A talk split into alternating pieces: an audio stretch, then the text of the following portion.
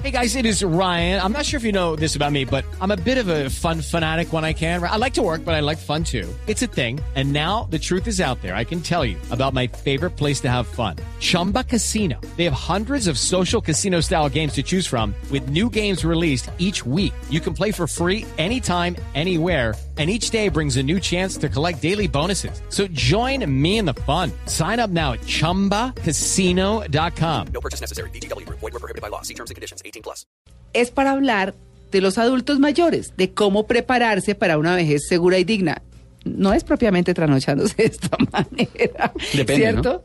No, pero, Pero mire, es cierto, no enseñan Pero miren, eso. hay, hay, eh, en, en la lectura encontré un párrafo excelente que dice que conforme transcurre el tiempo, el cuerpo empieza a sufrir el desgaste físico natural de cada persona. Eso es así. Entonces, los movimientos se vuelven más lentos, la visión pierde su agudeza visual, la alimentación se vuelve selectiva, entre otros. Todo ello se da a medida que el hombre y la mujer se aproximan a la vejez, con la ventaja, por supuesto, de que se llega con más sabiduría. Eso, sí es verdad. Eso, es Eso totalmente me cierto. parece lo máximo. ¿Sabe que yo escuché hace un tiempo a alguna persona que tenía a su mamá muy enferma y decía, es que ese cuerpo ya no le da, pero está totalmente lúcida? Entonces, es, es- esa es, Es la realidad. ¿no? Ese es el tema de la vejez. Más los porrazos que le dan a uno la vida. Exacto. Claro. Mire, para hablar de este tema del desgaste y de cómo llegar a la vejez dignamente, aceptándolo y demás, queremos entrevistar al doctor Juan Carlos Morales. Él es eh, médico cirujano, pero es especialista en gerontología, que es obviamente la ciencia que estudia la vejez. Doctor Morales, muy buenos días. Muy buenos días, María Clara, y todos los eh, compañeros de la mesa de trabajo y a la audiencia de Blue Jeans. Sí, señor. Bueno, ¿cómo llegamos dignamente, seguro, a una vejez? Seguros. Pues mira, tú lo mencionabas hace un, eh, un instante. Eh, la verdad es que todos queremos tener una vida larga, pero casi ninguno quiere llegar a envejecer. La realidad de todas maneras es que eh, vamos a en algún momento abordar esa etapa de la vida y ahí me parece que es clave un concepto que denominamos el capital de la salud, Hmm. que es un eh, modelo sobre el cual heredamos un capital de la salud de nuestros padres que va de alguna manera decreciendo con el tiempo, pero que también puede aumentar con inversiones que hacemos, lo que mencionaban ustedes ahora, acciones saludables o factores protectores. Es decir, la vejez se construye a lo largo de toda la vida, no aparece de un día para otro. Uno no se vuelve viejo cuando pasa de los 59 años, 11 meses y 29 días a los 60 años, Mm. sino que empieza a envejecer desde que nace. Claro. Entonces, esas eh, acciones, decisiones, actuaciones eh, que asumimos a lo largo de nuestra vida determinan en una parte muy importante la condición de salud y, como mencionaba ahora, ese capital de que dispongamos para afrontar la vejez. Claro. Doctor Morales, ¿por qué en eh, la edad escolar o en las familias no nos enseñan a que en un punto de la vida va a llegar la vejez e incluso que vamos a fallecer? Porque es, es como si no fuera a pasar nunca, nunca se habla del tema, no, usted nunca se va a envejecer, nunca, no nos preparan para esa etapa. Pues de- desafortunadamente en nuestras sociedades, las sociedades occidentales, eh, tendemos a mirar la vejez eh, con un eh, estigma, con una, eh, digamos, miedo al llegar allí. Cuando vemos un viejo nos vemos reflejados nosotros mismos y como la vejez de alguna manera se asocia pues con una mayor lentitud, como mencionaban ustedes, con algún deterioro físico, con algunas pérdidas, eh, pues eh, pretendemos que nunca vamos a llegar a esa, a esa etapa y no construimos una vejez adecuada que, eh, reitero, debería empezar a hacerse desde que nacemos prácticamente, porque esas acciones que tomamos en la infancia tienen repercusiones importantes después. Para ponerle un ejemplo, hoy en día la obesidad infantil en, en nuestro país puede llegar al 50%. Eso va a determinar que esos niños que hoy están en sobrepeso y obesidad, a los 40 años, que todavía uno de alguna manera diría son adultos jóvenes, van a tener un aumento en las enfermedades cardiovasculares, en la diabetes, síndrome metabólico y otras condiciones que son evitables simplemente con un estilo de vida Ja, saludable. Pero ¿sabe qué dicen los papás? Ay, no, es que él le gusta. Y los papás se dejan mangonear No, y la y gente que el piensa que el, que niño que gordito quiere. es un niño sano y Sí. ese es el Ah, peor sí, error. Las abuelitas. Al- alentadito, ¿no? Alentado. Nieto cachetón. Claro, claro, infortunadamente hay un, eh, digamos, unos conceptos cerrados y una falta de espacios para eh, educarnos y adicionalmente a eso, pues quizás no queremos mirar, queremos el disfrute eh, en el momento, eso tiene que ver también con el estilo de vida actual, sin pensar en las consecuencias de lo que puede pasar hacia el futuro con nuestra, no solo con nuestro cuerpo, sino con nuestra mente, con nuestro organismo, con nuestra familia, eh, y en esa línea, pues obviamente eh, no se generan los eh, espacios y los mecanismos para tomar esas decisiones saludables. Doctor, a, a mí este es un tema que me genera bastante angustia y lo reconozco, eh, porque a mí el tema del deterioro físico de la vejez me asusta mucho y yo veo las transformaciones físicas de la gente que conozco o veo esta semana por ejemplo veía una foto de Lee Majors con Lindsay Wagner el hombre Ah, nuclear y la sí. mujer biónica como están hoy yo decía Dios mío pero qué les pasó Eh, y a mí me y ahora que a mí me empiezan a salir canas y demás o sea cómo em- cómo o sea no voy a detener el tiempo por supuesto pero cómo verme un, viejo bien saludable y no sentir ese deterioro físico que marque más edad de la que tengo además Me da risa la cara de Luis Carlos, pero que ¿qué me les- genera angustia. ¿Qué les pasó por encima? es que me- de, de verdad que el tema me Sí. asusta tanto Sí. Está muy si uno no se cuida, terminan cascados. Sí, eh, a ver, eh, como les decía, eh, más o menos un 20% de lo que le pase a uno en la vejez está determinado genéticamente y sobre ese no podemos influir, Claro. pero hay un 80% de acciones sobre las cuales podemos trabajar. Hoy en día entonces estamos, eh, digamos que tratando de sensibilizar a la población, sobre todo a la población joven, acerca de la importancia de mantener una nutrición adecuada, un eh, nivel de actividad física eh, regular, de modo que esas eh, pérdidas que se van dando pues se vean minimizadas, desarrollar eh, hábitos adecuados de higiene corporal, eh, realizar actividad mental de forma regular, Sí, esa es reclave. Escribir y hacer sudokus.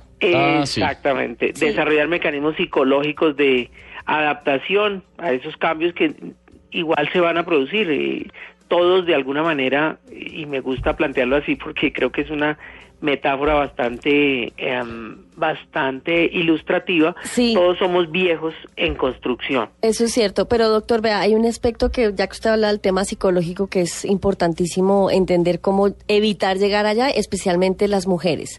Y es que yo tengo una tía, lo tengo que decir abiertamente, sé que no me está oyendo, que no ha podido eh, envejecer con dignidad.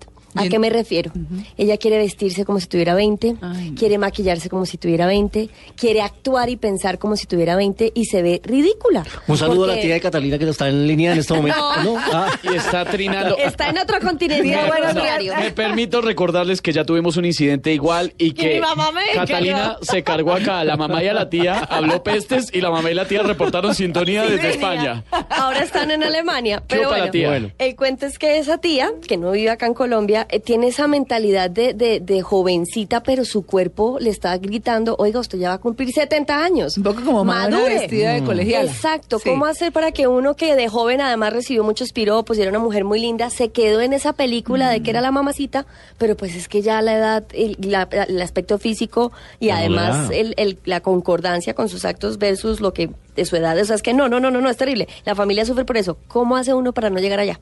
Pues eh, yo creo que lo primero que tenemos que cambiar de un poco como sociedad probablemente es el estereotipo de belleza. Consideramos eh, hermoso todo lo que es joven, todo lo que exacto. es eh, lo sano, todo lo que de alguna manera resuma juventud, pero resulta que también hay hermosura en las arrugas, también hay hermosura en las eh, canas, también hay hermosura, probablemente reitero, eh, un, un eh, tipo diferente de belleza, pero es que la belleza depende de los ojos eh, con que se mira. Y en esa línea, pues evidentemente tenemos que generar un cambio cultural muy significativo. Lo otro es que desafortunadamente no todo el mundo eh, entiende y afronta esas circunstancias ni vive cada una de las etapas de la vida de acuerdo con lo que toca. A los 20 años uno tiene unas perspectivas, a los 30 años otras, a los 50 otras y así sucesivamente. Sin embargo, eh, un poco en contra de lo que ustedes planteaban al inicio de la intervención, no todos los viejos son sabios al final, ni toda la vejez es experiencia. Algunas personas no maduran nunca. Nunca. Ayer Ricardo Soler lo decía acá, ¿no? Que los hombres nunca maduramos. Ah, eso sí es verdad. Ah, Es bueno, una excusa ahí para. Pues no estoy de acuerdo y no, y no, y no. No, y no, y no, y no, y se acaba esta entrevista y no más con el doctor Juan Carlos, qué mamera. no mentiras, toca adelante, por favor. No, eh, básicamente planteaba eso, que, que eh, infortunadamente, reitero, en una sociedad que privilegia la rapidez, que privilegia la juventud, que privilegia eh, la belleza física, eh, pues tendemos a, eh, de alguna manera, mm, dejar de lado y perder algunos, eh, algunos otros atractivos que tiene la vida. Es que uno tiene que estar digno. Es decir, eh, bien, pero yo conozco, conozco un cirujano plástico espectacular eh, que, que dice, por ejemplo, que mm, él hace tratamientos y cosas en la cara y bueno y demás, pero, pero los hace no para que la gente de 50 se vea de 20 o de 60 se vea de 40 o nada por el estilo, sino para que se vea muy bien en su edad, ¿no? Que eso es clave. Para que el de 50 no se vea de 60, sino de 50. Eh, sí. De Sí. 50 Por bien llevados. Sí. Claro, exactamente. Es eso que ha dicho Catalina es importante. Bien llevados, chévere. Y no llevados. Y hay una cosa que, que con lo que eh, digamos que quiero abordar y que no lo quiero dejar ir sin hablar de eso y es la soledad de la vejez. Sí, es cierto. Que me parece súper complicado porque o la mamá se queda viuda o el papá se queda viudo, los hijos viven en otras partes eh, y, y si de pronto la generación se ha ido muriendo y uno es el que queda de toda esa generación, porque a estas alturas de la vida empieza uno a ver que si acaso le queda a uno de los papás, pero ya abuelos no tiene Sí. y ya empieza uno a quedar como en la escala de arriba, ¿no? Y entonces es donde uno ha construido relaciones y tiene en su entorno, pues, Sí. como, como su gente. ¿Qué pasa con esa soledad, doctor, que me parece que es como también clave eh, a, ese, a esa etapa final de la vida? Yo diría que es uno de los problemas más eh, graves de la actualidad. Sí. Infortunadamente, el eh, ritmo de vida que llevamos, las eh, características de nuestra sociedad, mm, digamos que el estilo de vida que hemos eh, ido adoptando como resultado de la globalización, de la agilización de los procesos, de la inmediatez de la vida, genera que perdamos esos espacios de poder eh, compartir, de poder eh, vivir, de poder acompañar, de poder disfrutar eh, esas eh, momentos con nuestras personas mayores. Y entonces la soledad se ha convertido en un eh, elemento eh, de la vida cotidiana de nuestros viejos. Y de alguna manera en, en uno de los problemas más graves la y que además eh, digamos que afecta por indistinto a las personas de estratos socioeconómicos bajos, medios o altos. En esa línea, eh, pues eh, definitivamente hay que buscar o procurar construir redes de apoyo social. Decía una eh, psicóloga con la que abordábamos el tema en hace hace algunos días que hay que procurar también poner de parte de uno y generar espacios y generar eh, situaciones y ocasiones que promuevan las reuniones. A veces las personas mayores se quejan de esa soledad, pero tampoco hacen nada para evitarla. Entonces, eh, generar un espacio de reunión para tomar unas once, para almorzar, para conversar alrededor de un tinto e invitar a otras personas y buscar eh, esos eh, momentos y esos pretextos y contextos sociales puede ser quizás una de las mejores alternativas pues para reunir a los que están cerca de nuestra generación. Claro, no, pues es un tema para reflexionar, es un tema para decirles que hay que construir durante la vida, sin duda, eh, pero construir desde todo, desde la salud, desde el comportamiento, desde las relaciones, desde el trabajo, desde absolutamente todo. Infortunadamente estamos en una sociedad que todavía no planea mucho y no planea ni en lo profesional, ni en lo personal, ni en lo emocional, ni en muchas cosas y tal vez eso es a lo que hay que llegar, a planear y a saber exactamente cuándo es la retirada o hasta dónde voy en qué, en fin, eso aprende uno a identificarlo. Así que si, si como muchos no tuvimos como, como ese mismo estilo de educación, de planeación, pues la vida se lo enseña a uno y hay que aprender a traducir qué es lo que la vida está diciendo. Doctor eh, Morales, eh, Juan Carlos Morales, muchas gracias por su atención con el Blue Jeans de Blue Radio. Muchas gracias, María Clara. Y permítame un segundo para Sí, señor. recordar que el próximo 15 de junio Sí. es el Día Mundial de Toma de Conciencia del Abuso y Maltrato en la Vejez. un Ay, espacio para reflexionar justamente acerca de todos esos, eh, todas esas situaciones, incluyendo el maltrato físico, psicológico, emocional, Que lo hay mucho. el abuso de confianza, Sí. la negligencia y el abandono que van en contra de nuestros adultos mayores Mm. y para invitar pues a todos nuestros oyentes y a todas las personas a que nos sensibilicemos frente a eso y bueno, tengamos en cuenta que, reitero, todos somos viejos en construcción Sí, señor. y ojalá pues lleguemos a alcanzar esa etapa porque la alternativa contraria es morirnos jóvenes. Sí, la idea es ser un viejo en construcción y no un viejo en destrucción. Sí. Porque algunos terminamos No, y, y completamente de acuerdo con ese llamado que está haciendo el doctor Morales.